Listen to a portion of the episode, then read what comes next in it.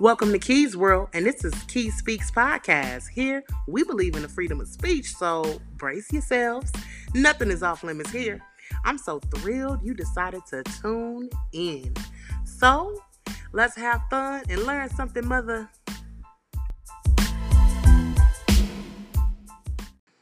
This segment on Key Speaks Podcast is Meet an Interesting Person.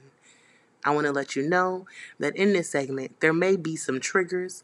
So I want to give you a warning in advance. Uh, brace yourself. Let's get into it. I don't belong to me no more. I don't belong to me no more. Oh. You taking over my soul, and I don't belong to me no more. This is Tariq Saint Sankofa, and you're listening to Meet an Interesting Person.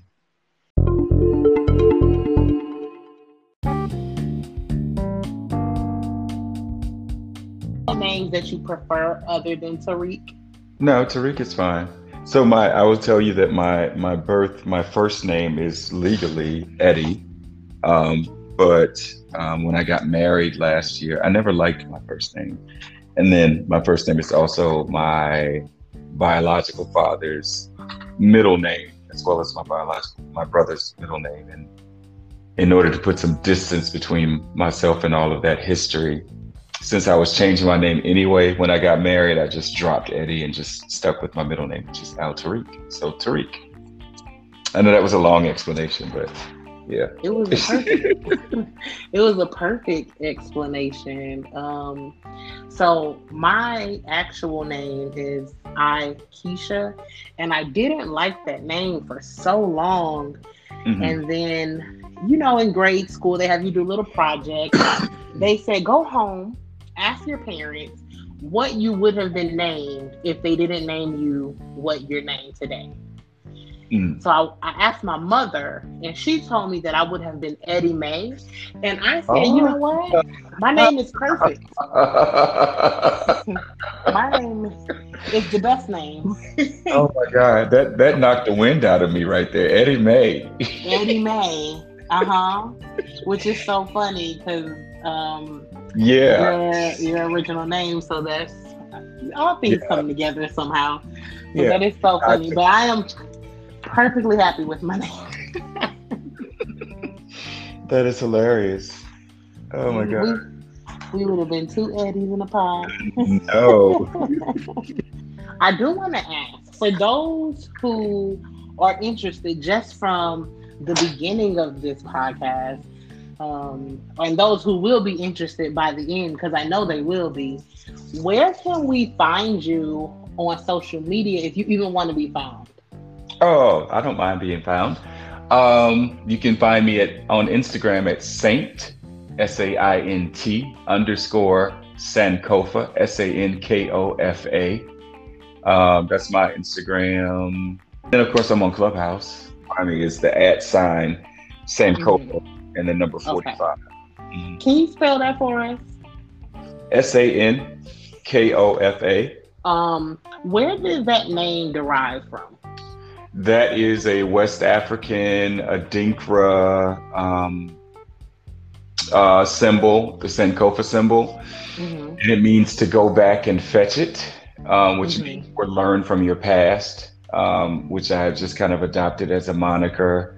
Um, and so it's an Adinkra symbol, but it there's a whole set of them. They and they each have a different um, meaning. But this one in particular has always spoken to me because for me, so much of my life and even in my writing and my poetry has been about returning to the past in order to interrogate memory, history, mm-hmm. experiences in order to better understand and navigate where I am in life now. Um, I don't think any nothing happens by by um, chance or circum, you know, happenstance or whatever. Mm-hmm. Um, and there's a lesson that's tucked away in each one of the experiences that we have. So I try to live a mindful and meditative life and allow um, the past to very much direct and guide my present and future um, journeys. So we actually met on this lovely app um, called Clubhouse. If you guys aren't familiar with it, it's a voice app where you can just log into the app and speak to people via audio, and you never have to see a face or upload a video. What originally brought you to Clubhouse? Ooh, so, um, well, first, I live in a very small country town in North Carolina called Chocowinity. Um, it has 800 people, two stoplights, a Burger King, and a Food Lion. Um, so, needless to say, um, I am somewhat isolated. I moved here four years ago when my mom passed away, and I like it here. It's quiet, although that is um, is kind of worn out its welcome with me. I'm I'm ready to get back to some noise and city life. But um, yeah, uh, maneuvering through the pandemic and the quarantine, being in the house um, all the time, just me, my three dogs, and my husband. Uh, although now he's going back into the office to work, so I'm at home alone a lot. And I just back in December, I hopped on this thing because my friends had been hounding me about you need to join Clubhouse, you need to join Clubhouse. And I was thinking like I don't need another social media app in my life. So I was resistant at first and then I finally did. And I found some working rooms, some people in the UK who are up at 6 a.m. Eastern Standard Time, um, working on research projects and dissertations. And I was like, oh, this is useful, you know. But then I discovered the pro- the poetry rooms and it sort of brought me back to life poetically because I had been on a five year writing hiatus. Um, wow, I did not yeah. Oh yeah, I hadn't written anything in about five years because I'd gone to Whoa.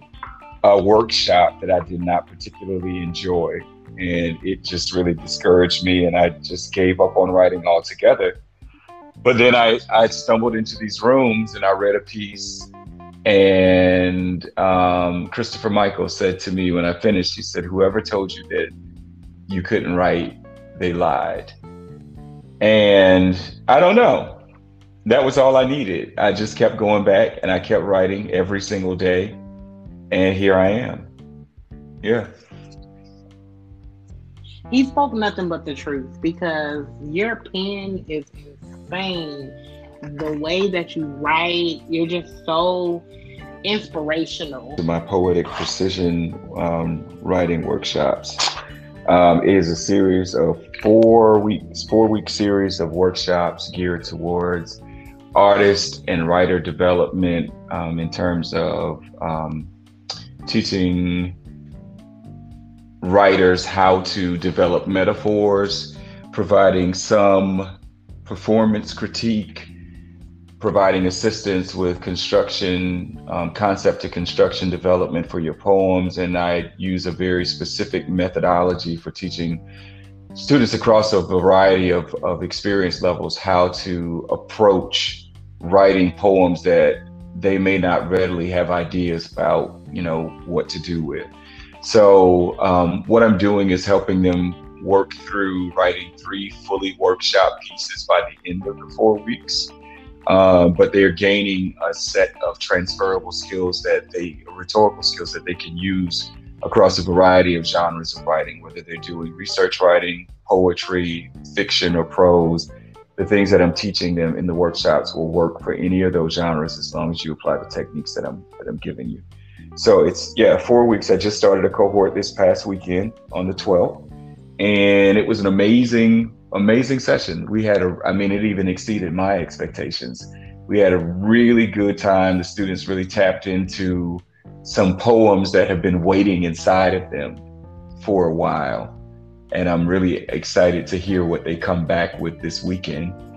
Um, if you want to enroll, you can go to sankofaservices.art. Sankofa, S A N K O F A, services, S E R V I C E S dot art, A R T. Yeah. You and I have a similar spiritual like start when it comes to um just being in the church and different things mm-hmm. like that, and how it kind of helps form the people we are today, whether it be for good or bad. Um, what we've kept or what we've, you know, uh, given away, what we no longer find as of use. Right. Do you feel comfortable delving into that part, that part of um, life? Sure. Yeah. Yeah. I'm an open book. You can ask me anything. Okay, awesome. So can we talk about like how you started and like your spiritual journey to where you are now? Oh, this is a long story. Let me cut through this for you though. Started going to church um, at the age of 16, um, seriously, and of my own volition at 16. Um, I was ordained as a minister around 20. I was an assistant pastor of a church around 21, 22. Later on, around 26, a youth pastor of a large um, church, fairly large church, like 900 members. And then from there, when I relocated again, was unofficially the assistant pastor of a third church. So um, I spent 22 years of my life um, in Christianity and in Pentecostalism, in particular, the Grand Old Church of God in Cash. Um, and yeah, you caught that right. Um, but I left there in 2013. Didn't suit my life anymore. Um, those years were constituted not just by church membership and min- ministry, but also a um, publicly, I would say, heterosexual marriage or identity that just was not true or authentic for me. And after 12 years of that, um, you know, and not just not being able to sustain and do that anymore, and coming to an awakening and realizing that, like, I've been praying and asking God to fix something that's not broken. It's never going to. This is not going anywhere. This is just who I am. Um, how, did you, how did you manage that that awakening? Because that's a lot to be to be so deep within, you know, COGIC right? Mm-hmm. To to leading um, not only within the church, but you know, a life that you didn't feel was 100% authentic. How right. did it feel coming to that awakening where you're like, this is me, there's nothing wrong with who I am, but now I need to explore my truth? Like, how did, how was that emotion? Oh, so first and foremost, let's not get it twisted. Spiritual awakenings are not a glorious experience. this this it feels like a hurricane just coming through and just completely turning your life upside down. Let me tell you. so it was yeah it was it, it was comprised of a lot of depression and a lot of isolation. And it it was you know not just losing one person but losing 901 essentially because the person that they had all embraced was an idea of me. It wasn't who i am and i knew they couldn't deal with the truth even though it was the same person who was preaching to them and, and laying them out on the floor you know so, um, yeah, that meant for me starting my life completely over from the ground up an air mattress, dogs, books, clothes, mm-hmm. you know. Um, yeah. I can't tell just, you the tears I cried. yeah, it, it, meant starting all over. Um, and it was hard. It was hard. And I, especially, most especially because I am such a spiritual person, I no longer had an outlet for that. And so I had to figure out what to do on Sunday mornings. I tried going to a couple of different churches, didn't feel right. So then I just said, well, hey, you don't have to do this anymore. Just stay home and see how see what happens. I did. Then I, someone introduced me to some yoga classes on Sundays. So I would go to yoga and I found that I got a sense of spirituality and um and and and the community that I needed from that. But then that led me that opened the door for me to start studying you know expressing interest in buddhism which i took up as a practice not as a religion but as a spiritual practice just for centering and grounding. Um, but i am very much a person at this point in my life who I am a student of, of everything. So I try to know a little bit about, you know, various things. I don't know everything, but I, you know, I know a little bit of Buddhism, Hindu, voodoo, hoodoo, um, some Yoruba, um, some, you know, information on these these various traditions. I eat the fish and throw the bones away. What I don't find useful, I don't use. All of the traditions are basically teaching and, and, and working towards the same thing, which is the liberation of our highest and greatest self. We just call it by different names and assign, you know, different deities, but it's all, I mean, the goal is love at the end of the day for yourself, 100%. for the universe, for other people. That's it. It's not that complicated. How did spoken word and poetry, like, how did that influence your journey? Mm, what journey? like your journey in life, right? Your journey to to self acceptance, your journey while finding um, mm. interest in multiple religions, and you know having that kind of create who you are today into finding self, right? And into living that authentic self. You know what I mean? Like how uh, did if if if it even did, because maybe it did not, but how did it assist you or aid in that journey? Hmm. Well, it's helped me find freedom. I can say that. That's powerful. Um, um, I believe that every experience we have is a poem. It's a poem that gets lodged deep within our spirit. It lives there, depending on whether or not the experience was positive or negative. You know, that impacts whether or not it eats at us in some kind of cancerous or corrosive way, which a lot of the illness that we experience is just lodged energy. It's mm-hmm. memories that we've recorded and, and that have imprinted us. Um, so carrying around all of these energies, all of these experiences, all of these stories, it's a lot of weight. You got to have a, you know, a release valve for that. Enter poetry. It gives you the opportunity to reach within yourself and to dislodge those things that are clogging you up, the things that disrupt your productivity, your growth, your emotional and physical and mental health and well-being. It is, uh, yeah, it's a it's a release valve. Um, and it helps you to free yourself when you come to terms with and accept that life and death truly is in the power of your tongue, and by extension of that, in the power of your pen. And you appreciate this gift for what it is. It's not just pretty words on the page, it's a tool of manifestation, it's a tool of magic, it's Absolutely. a tool of world building it's a therapeutic tool. In Buddhism, there's a saying, it's uh, there are a thousand aspects to every experience, which means that no matter what you go through, it's a thousand different ways you can choose to look at that situation. You know, and that's what I think poetry is too.